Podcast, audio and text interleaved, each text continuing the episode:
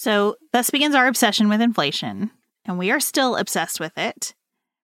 And there are some reasons to be feeling those inflationy feelings again because the consumer price index rose 6.2% in October from a year ago. That's the highest level it's hit in 30 years.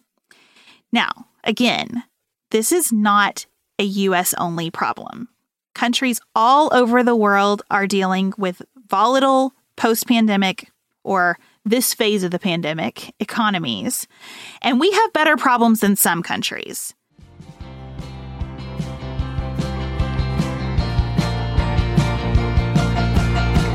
This is Sarah Stewart Holland. And this is Beth Silvers. Thank you for joining us for Pantsuit Politics.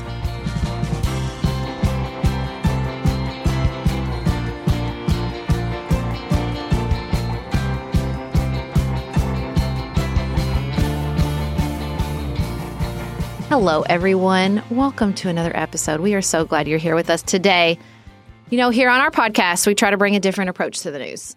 But sometimes a topic in the news needs a little or a lot of background information. And that's the motivation behind our series, Five Things You Need to Know. Sometimes you need to know more information before you can form an opinion or understand a recent headline. Now, you can find all our past five things you need to know on Spotify. There's a playlist that we'll link in the show notes in case you want to go back. But today, we're going to tackle five things you need to know about the Federal Reserve. Why are we talking about this? Federal Reserve, I understand, makes a lot of people's eyes roll in the back of their heads. Mm-hmm. But there is a lot of big do something energy about the economy right now because the prices of some goods are rising and those prices are going up for a whole lot of reasons. I talked on the Nightly Nuance last night about why gas prices are up globally. And we've spent a bunch of time together talking about the global supply chain. We've talked about how Americans have a lot of cash and savings, so we're buying more stuff, but we still aren't using services at the same rate we were pre pandemic. None of these issues are unique to the United States, but the United States government is uniquely suited to do some things about them. And that's because of our a little bit mysterious, very mm-hmm. complicated Federal so Reserve. Complicated. And we wanted to tell you more about that today. Before we get started, I did want to share a little holiday cheer. I have formulated what I believe to be the perfect holiday playlist. Beth, have you listened to Sarah's holiday favorites? Not yet, but it is not for lack of desire. I'm going to be in the car Listen. for a long time today. I've got it ready mm-hmm. to go. Listen, I roll through everything. It's like a very mood oriented organization, which is why you should not shuffle unless you are a monster. Because I go through like Lonely Holiday, the divas of holiday music, Kid Holiday, Jazzy Holiday, Country Holiday, Churchy Holiday. You know what I'm saying? Like there's some real momentum I'm very proud of it. Also, I keep adding songs for what it's worth. Someone said Someone DM'd us and said that you like holiday melancholy more than she does. yeah, I do. I love. I, oh, I love a holiday melancholy. Well, I just put it first, so it might seem like I love it more. I mean, because I do. It is first, but keep pushing through if you don't like holiday melancholy because there's lots more after that. But it's on Spotify, it's on Amazon Music, and one of our amazing listeners put it on Apple Music as well. So we'll put the links to all the holiday playlist services where you can check out Sarah's holiday favorites. A lot can happen in the next three years. Like a chatbot may be your new best friend. But what won't change? Needing health insurance. United Healthcare Tri Term Medical Plans are available for these changing times Underwritten by Golden Rule Insurance Company, they offer budget-friendly, flexible coverage for people who are in between jobs or missed open enrollment. The plans last nearly three years in some states, with access to a nationwide network of doctors and hospitals. So for whatever tomorrow brings, United Healthcare Tri-Term Medical Plans may be for you. Learn more at uh1.com. Traditionally, financial planning advice is either only for those who are already wealthy or salespeople calling themselves financial advisors who say they'll give you free financial advice but really just sell products to earn commissions. Fearless Finance takes a dramatic departure from either of those traditional models. Their entire business is built on making financial advice accessible and affordable because we know that financial literacy, stress reduction, and financial security are critical to overall well being. I'm a little bit obsessed with Elizabeth, our fearless finance advisor. I've had an array of advisors in the past who answered questions like Should we be spending less on this? with evasive answers like It depends on your priorities. Not Elizabeth. She answers with actually helpful guidelines. You're spending more than the average family of five, or I'd like to see this increase by 6%. Uh, thank you. This is Fearless Finance's mission to make advice affordable and accessible You meet with your planner virtually and they charge you by the hour. You only pay for the time you use down to a quarter hour. Their planners meet with you where you are on your financial journey, no judgment. Visit fearlessfinance.com today. You can chat with a planner for free to make sure it's a good fit, and you'll get $50 off your first planning meeting when you use the code PANTSUIT. That's fearlessfinance.com and use code PANTSUIT for $50 off your first planning meeting.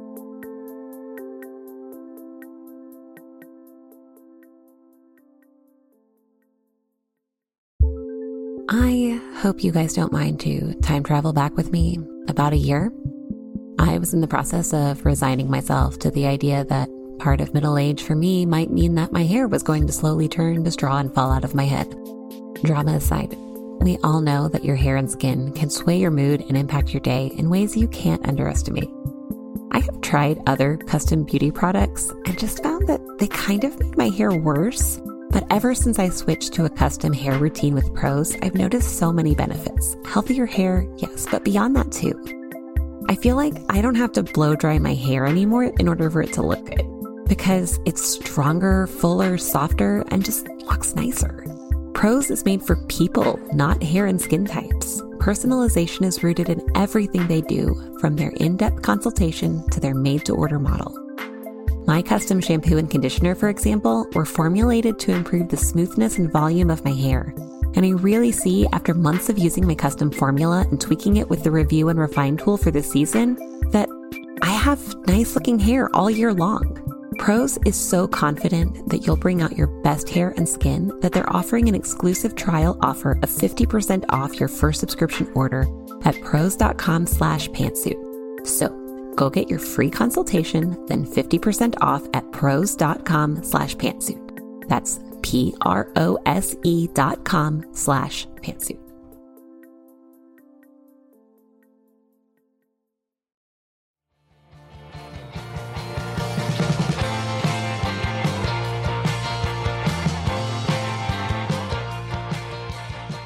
Okay, the Federal Reserve, let's do this, y'all.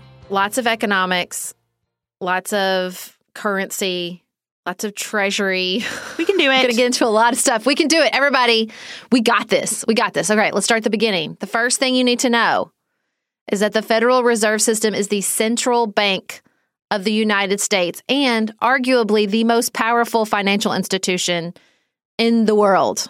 Sarah, I thought it might help to start by talking about what money is. Well, see, I see. I went there and I was like, "That's too deep. I don't know. Should we get into what money I is?" think we should talk for just a second about what money is. It can really make my brain hurt if I start to think too much about it. So I went to the International Monetary Fund. I thought they'd be the authority on what money is. And they tell us that money is something that serves as a store of value.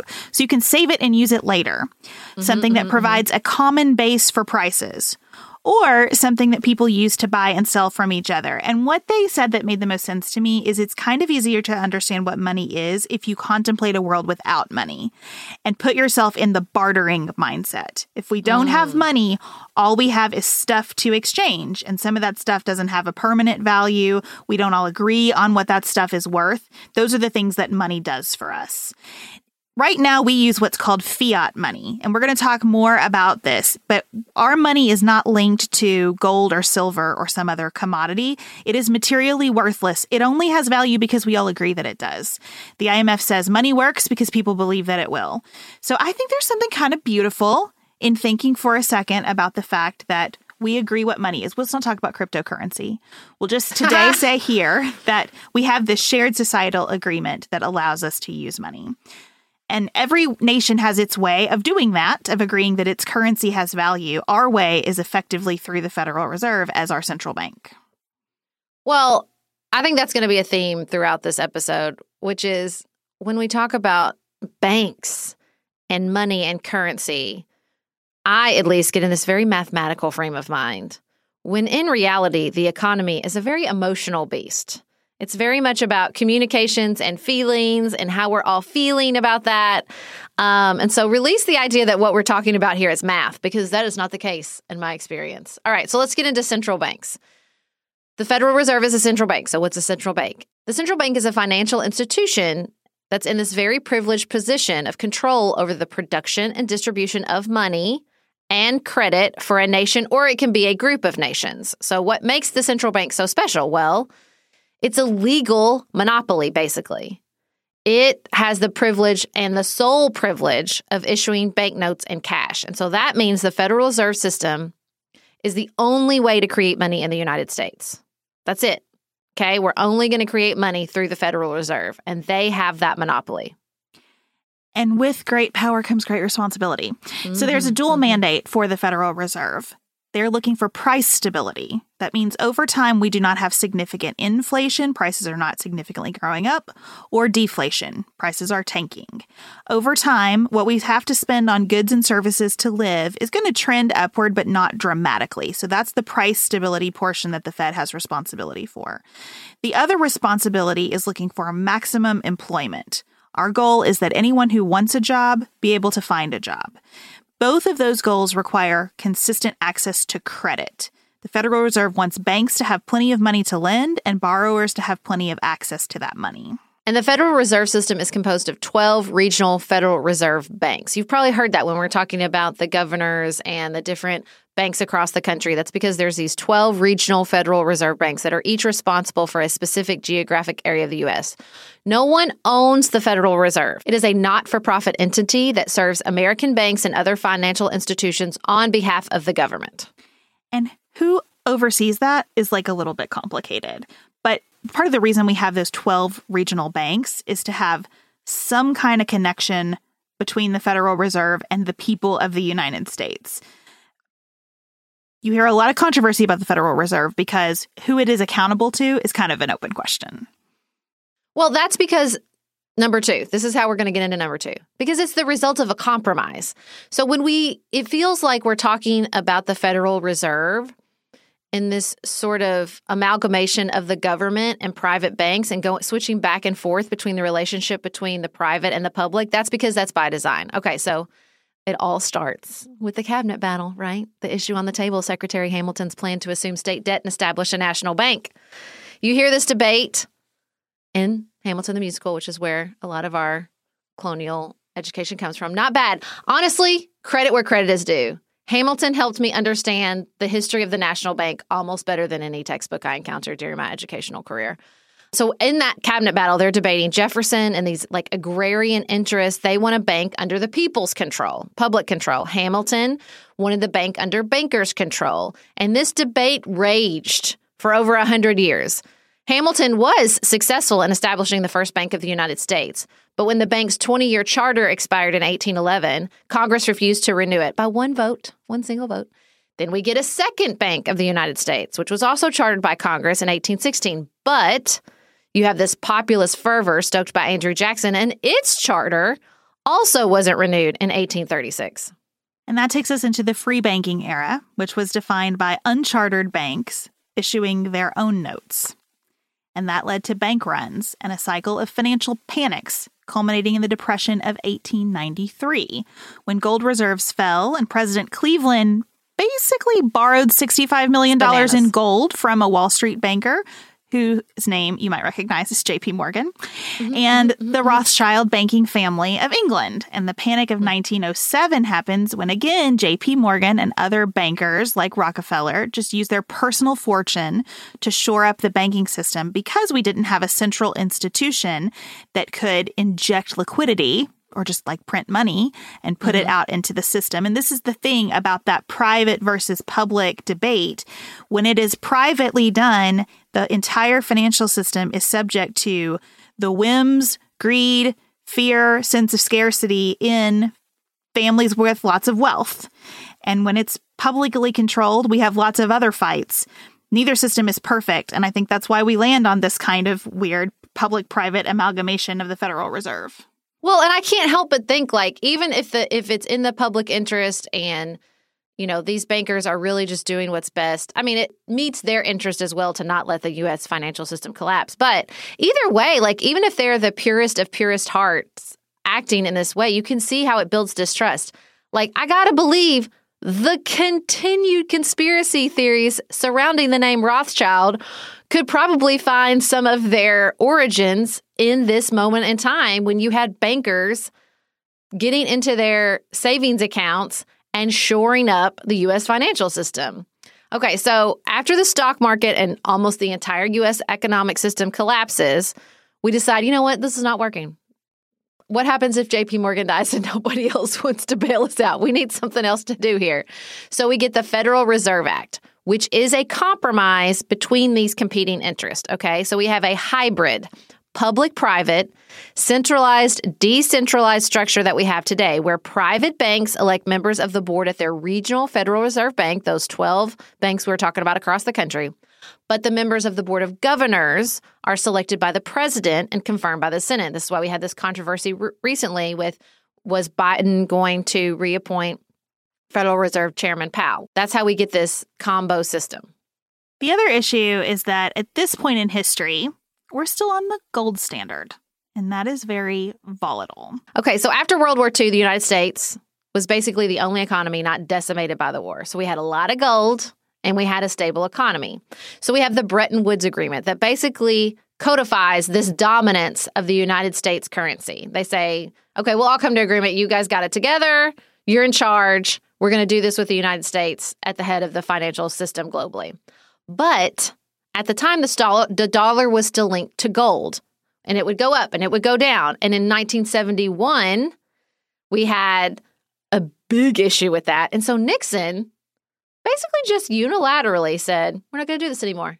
He terminated the agreement and said, We're not going to link the dollar to gold anymore.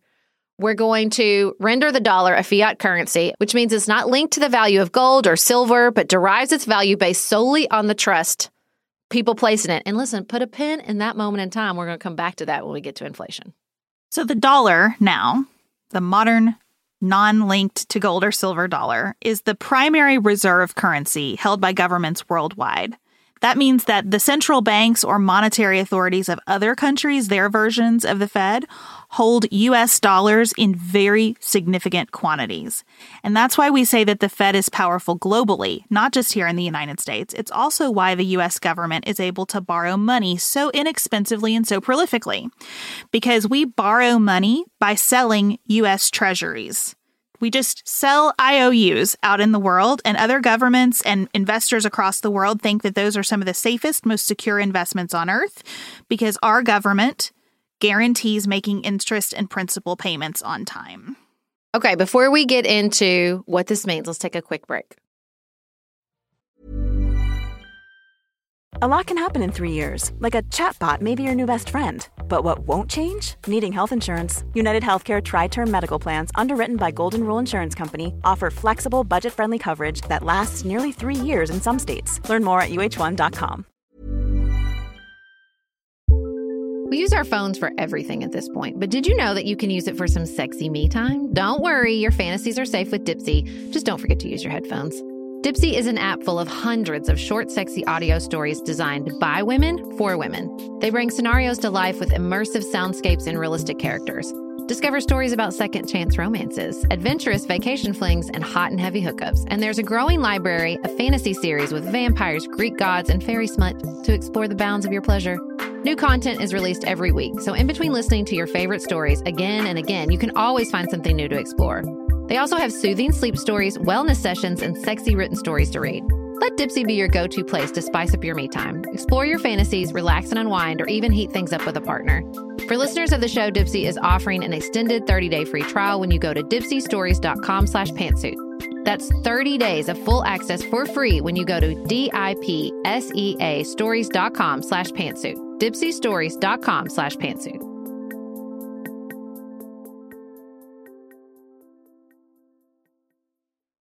This show is sponsored by BetterHelp. My son Oliver is almost two.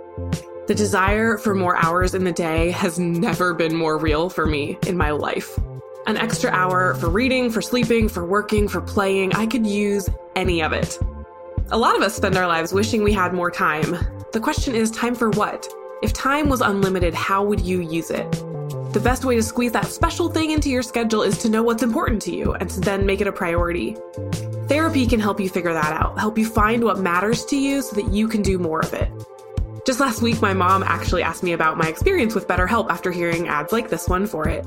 And I'm telling you what I told her. BetterHelp was the perfect solution for me in a time of my life when I had too many plates to juggle, but still very much needed to talk to someone about the experience of keeping all those plates in the air. BetterHelp made therapy easy and accessible right when those were qualities I needed most. If you're thinking of starting therapy, give BetterHelp a try. It's entirely online. It's designed to be convenient, flexible, suited to your schedule.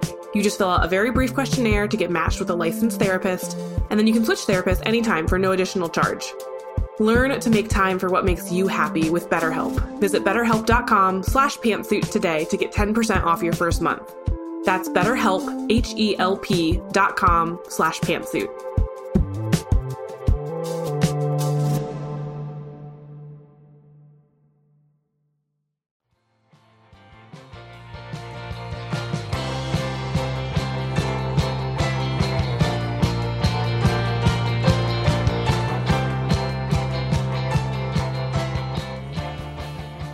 Okay, let's get into the specifics a little bit more of this public private pieces of this. Okay, so we just talked about that the United States dollar is the global reserve currency. Okay, the third thing you need to know is that the Federal Reserve is basically the US government's bank. So We've been talking about the Federal Reserve as the central bank, the paramount creator of cash within the U.S. So you might be thinking, uh, okay, so what do they have to do with the U.S. Treasury? Well, this is it. The U.S. Treasury is a separate entity from the Federal Reserve. The U.S. Treasury is how the federal government collects and spends money. But money is bigger than the United States government, right? And the Federal Reserve is here for all the money, public and private. So the Treasury keeps basically a checking account with the Fed through which it deposits tax payments and it pays government bills. And the Fed sells and redeems those government securities, savings bonds and treasury bills, notes. This is how the government gets money to pay its bills. Just like we were talking about before the break that we we borrow money by selling treasuries and the Fed does that for the government. By some estimates, there is somewhere between 17 to 22 trillion dollars worth of that government debt out there in various people's and countries' hands. They yield an interest rate, but they are very stable, so you can sell as much as you want, and you basically always know what they're worth. On Ezra Klein's podcast, Adam Tooze described this as the world's piggy bank. It is how people maintain cash reserves because you can get the cash whenever you want the cash. Right. So you wouldn't put your cash in stocks because stocks go up and down. And so if you're trying to reserve cash for your business or your country, you want to put it somewhere where it'll grow a little bit, but if you need it back, you can get it back at about the same values. And that's why US treasuries are so valuable. And I know what y'all are saying. Uh, some of y'all longtime listeners are saying, wait, I thought Sarah said that the United States budget was not like a checking account and we weren't just putting money in and taking money out. And you're right. You're right. So the difference is in this checking account, as we just mentioned, they can sell treasuries and basically print money. You know, I once heard it described as not spending or saving money, but putting currency into the economy and pulling it out of the economy. So you're basically putting cash out into the global economy or you're taking it back in through taxes, right? And so when they sell those treasury bonds, they're not just paying their bills, quote unquote, they're putting money into the global economy. Because at this point, this is where your point about math is so important, Sarah. At this level, cash is not just cash, cash mm-hmm. is policy about how much you want flowing in goods and services through your economy. Here's another place where you see this relationship between Treasury and the Federal Reserve, because often you hear people talking about how the US government can actually just print money. And that's correct. The Treasury literally prints the money through the Mint and the Bureau of Engraving and Printing. That's how the physical bills and coins get made. But then Treasury sells that to the Federal Reserve at manufacturing cost and face value for coins. Treasury also does have some gold still, even though we aren't mm-hmm. linked to the gold in anymore. Kentucky, in Kentucky, we have yeah. some gold, and and most of the gold supply is so we have some in Kentucky. Most of it is at the Federal Reserve in New York. The Federal Reserve also, we said, is a nonprofit organization. It does make a lot of money doing what it does, though. And that money, all the profit after the Fed's expenses are paid, goes to Treasury and is used to fund government spending. So, this is a very symbiotic relationship between the Federal Reserve and the United States Treasury, right? Like we said, it's the, it's their bank, and that's true. But I don't know about you, Beth, but my bank doesn't sell my debt for me and make a profit right. for me and they give the profit back to me. Right. okay, so it is the government's bank, but the fourth thing we want you to know is that the Federal Reserve is also like the bank's bank.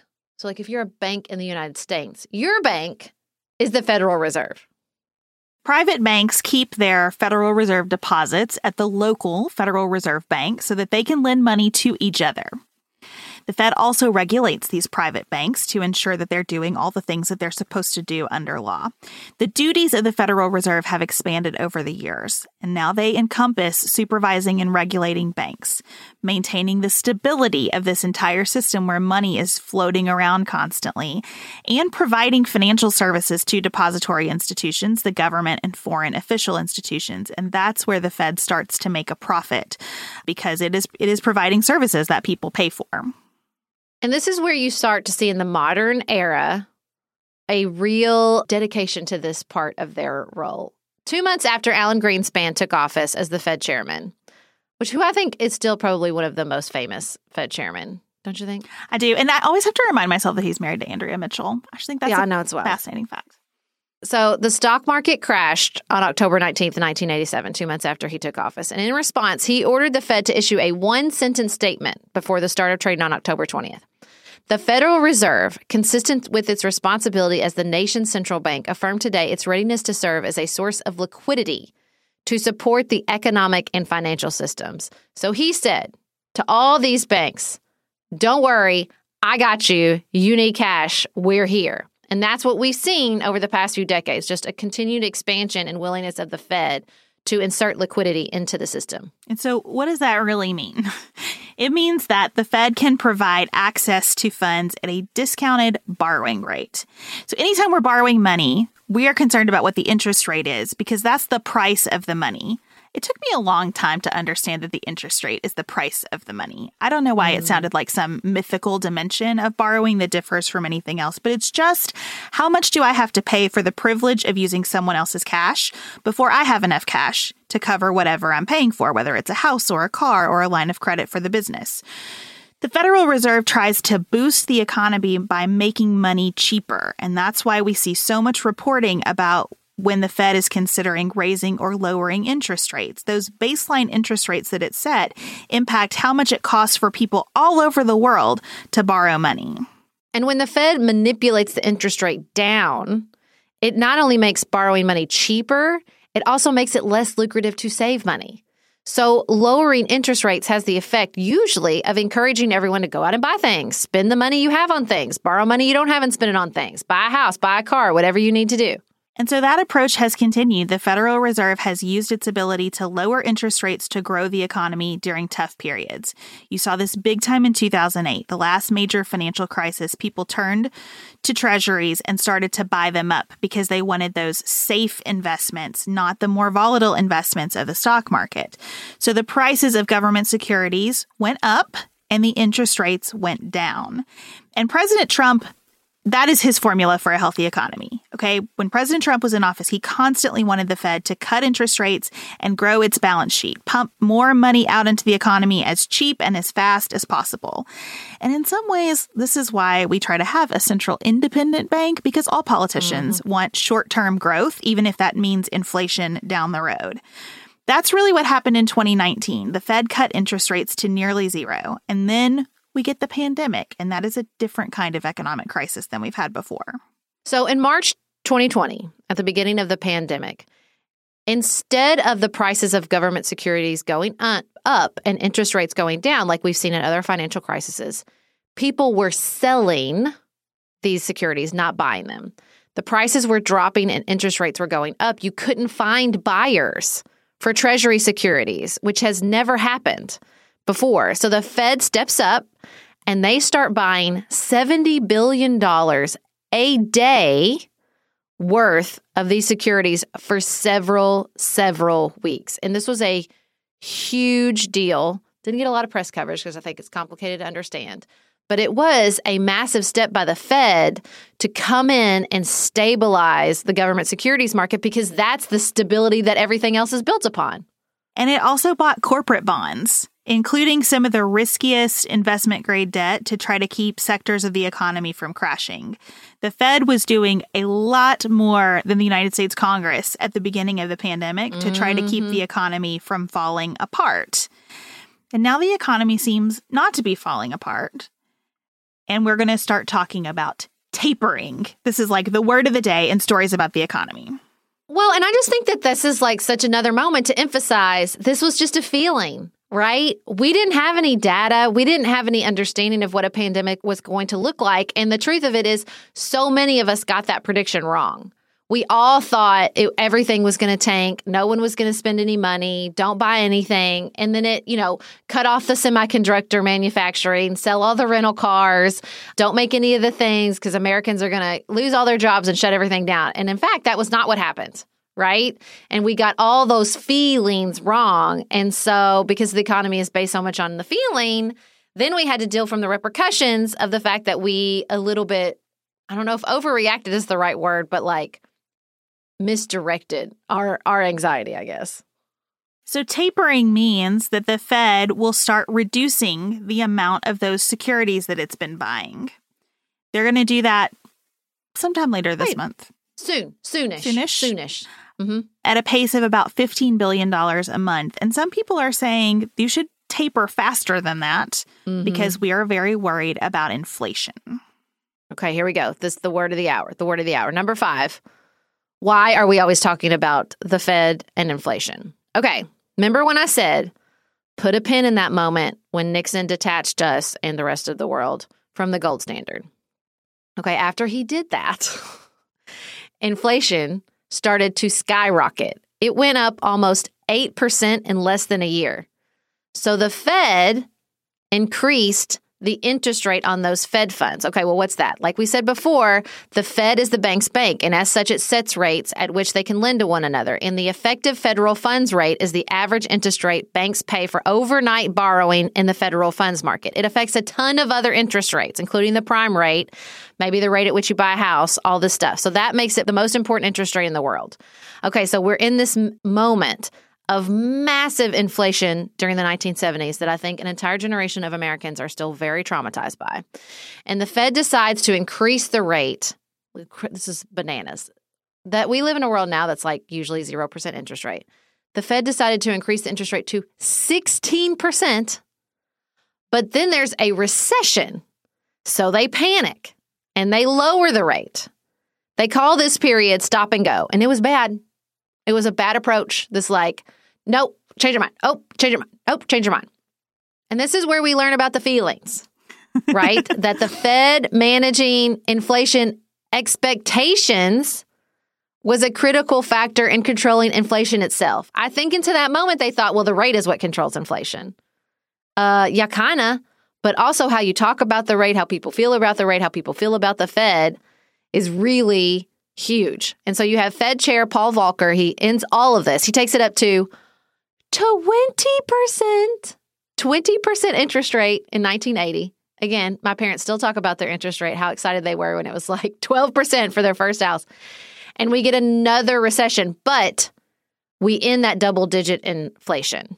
So, thus begins our obsession with inflation, and we are still obsessed with it. Mm-hmm, mm-hmm, And there are some reasons to be feeling those inflationy feelings again because the consumer price index rose 6.2% in October from a year ago. That's the highest level it's hit in 30 years. Now, again, this is not a US only problem. right. Countries all over the world are dealing with volatile post pandemic or this phase of the pandemic economies. And we have better problems than some countries. Japan, for example, cannot seem to get out of deflation. Prices are falling, falling, falling, and that is a really bad problem to have. Some of the problems that we have right now are the problems that we've been talking about for a while that we have lots of cash, most of us, lots more savings than we usually have. That changes the shape of the economy. But the feelings that drove the Fed's actions early in the pandemic and that have driven Congress's actions have been a lot about learning the lessons of the past and trying not to underreact. So if we have an overreaction that's led to inflation, perhaps that's a better problem than an underreaction that led to serious recession. I hope you guys don't mind to time travel back with me about a year. I was in the process of resigning myself to the idea that part of middle age for me might mean that my hair was going to slowly turn to straw and fall out of my head. Drama aside, we all know that your hair and skin can sway your mood and impact your day in ways you can't underestimate. I have tried other custom beauty products and just found that they kind of made my hair worse. But ever since I switched to a custom hair routine with Prose, I've noticed so many benefits. Healthier hair, yes, but beyond that too. I feel like I don't have to blow dry my hair anymore in order for it to look good because it's stronger, fuller, softer, and just looks nicer. Prose is made for people, not hair and skin types. Personalization is rooted in everything they do, from their in depth consultation to their made to order model. My custom shampoo and conditioner, for example, were formulated to improve the smoothness and volume of my hair. And I really see, after months of using my custom formula and tweaking it with the review and refine tool for this season, that I have nice looking hair all year long. Prose is so confident that you'll bring out your best hair and skin that they're offering an exclusive trial offer of 50% off your first subscription order at prose.com slash pantsuit. So Go get your free consultation, then 50% off at prose.com slash pantsuit. That's P-R-O-S-E dot com slash pantsuit.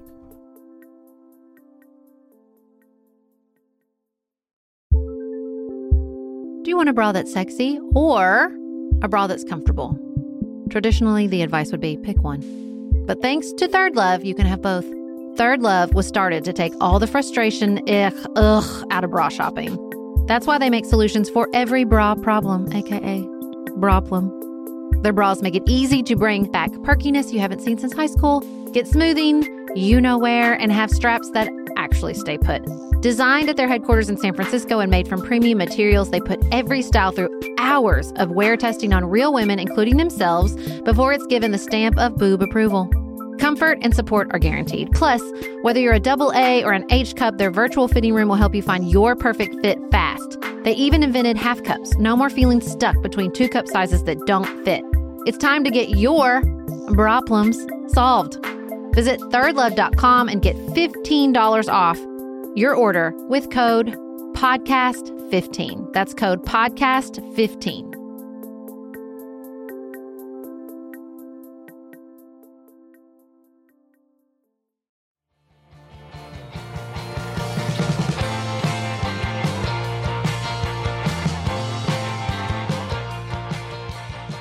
A lot of people assume if the Fed is going to scale back its bond purchasing, That is definitely going to hike the interest rates. And the Fed has said, not so fast.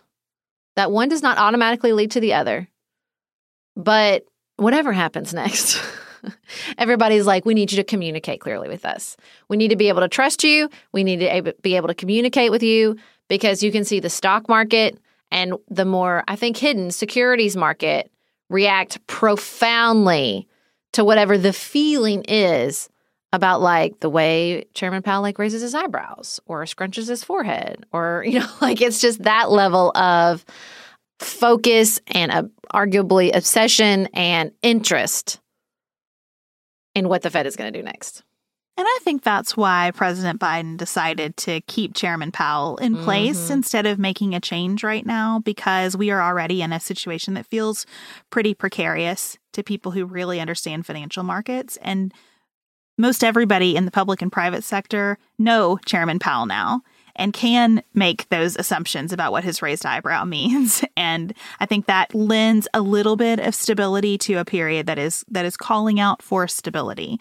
And i kind of put it in a list of things that i keep discovering as i do more research for the nightly nuance about supply chain and gas prices just that where President Biden can do something, he's trying to do something. And the list of things he can do about this strange economic period coming away from the worst of the pandemic is like a short list because so much of it is global in nature and based on just how everybody's feeling at a particular moment about the economy. Well, and I just look back at this period in the 70s and 80s and think, okay, well, we were transitioning to a global economy. We didn't really know it, but, or maybe some people did, but we were. And we had to go through some really tough growing pains to figure out how to stabilize inside this global economy. But I do think for the most part, we have figured that out. And there has been, you know, enormous stability. Even with the 2008 recession, even with the pandemic, feels like the Fed has figured out its role. Now, who knows? Because you get to a point where you can't drop the interest rates anymore to provide that sort of juice to our economy. I mean, that's what you see in places like Japan where they have like negative interest rates, which is a whole other five things you need to know path to go down. But I think that you're I think you're right. Like Biden saw like we have the stability. We have ridden this incredible historical period with the pandemic as best we can. I do think that they're recognizing inflation was not as transitory as they had hoped it would be. That's why you see him talking about scaling back the purchases and I do think we probably will see an interest rate hike sometime in the next year or so. So we'll just have to see. We'll just have to see. It's all about the it's all about how we're feeling. It's all feelings. Well, and all feelings is a good way to summarize one of the, the biggest anti Fed headlines that you see. Uh, Senator from Kentucky, Rand Paul, is constantly talking about auditing the Fed. And that is a feelings driven position because the, the Fed does get audited. There is an independent auditor that goes through all of the Fed's balance sheets. All of that stuff is posted online. Audit the Fed is a way of saying this is too much power concentrated in one institution. And it probably would more accurately be characterized as in the Fed. Like we don't want mm. this central bank anymore. It kind of takes us back to Jefferson oh gosh, and Hamilton, yeah. you know? Stop it. We're done. We settled that, Rand Paul. I ain't trying to go back to free banking. But I think that that's what you should tell yourself when you hear that. That what he's really saying is this is too much power, not that there is no transparency or oversight. There's like a technical thing about the government accountability office's role. We could talk about this all day, but I think that the the headline is Do you want a central bank taking this kind of role in the economy, using interest rates as a lever, using its ability to buy and sell securities as a lever, or do you want it to be kind of the wild, wild west? all the time. And if you want it to be the wild, wild west in the United States, then part of what you're also saying is it's going to be the wild, wild west across the entirety of the globe. Because if we let our currency materially change in its significance, we are changing how everything works for everybody everywhere. Well, thank you for joining us as we march through this incredibly complicated, both complicated and ephemeral topic of the Fed. Before we wrap up, as we close out 2021, we're getting very excited about all the good things coming in 2022, including speaking engagements. Now, we do both in person and virtual speaking events, and our calendar is filling up fast for the next year. If you or your organization are interested in bringing us to speak, please send our managing director, Elise, an email at hello at pantsuitpoliticsshow.com or go through our website and she can get you more info about that. Thank you for joining us for another episode. We will be back in your ears on Friday. And until then, keep it nuanced, y'all.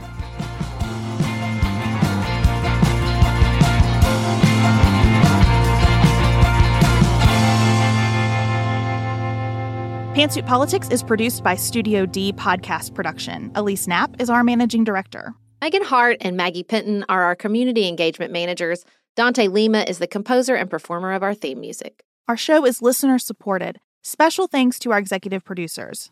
Martha Brunitsky, Linda Daniel, Allie Edwards, Janice Elliott, Sarah Greenup, Julie Haller, Helen Handley, Tiffany Hassler, Emily Holiday, Katie Johnson, Katina Zuganellis Kasling, Barry Kaufman, Molly Kors, The Creeps, Lori Ladow, Lily McClure, David McWilliams, Jared Minson, Emily Neasley, Danny Osmond.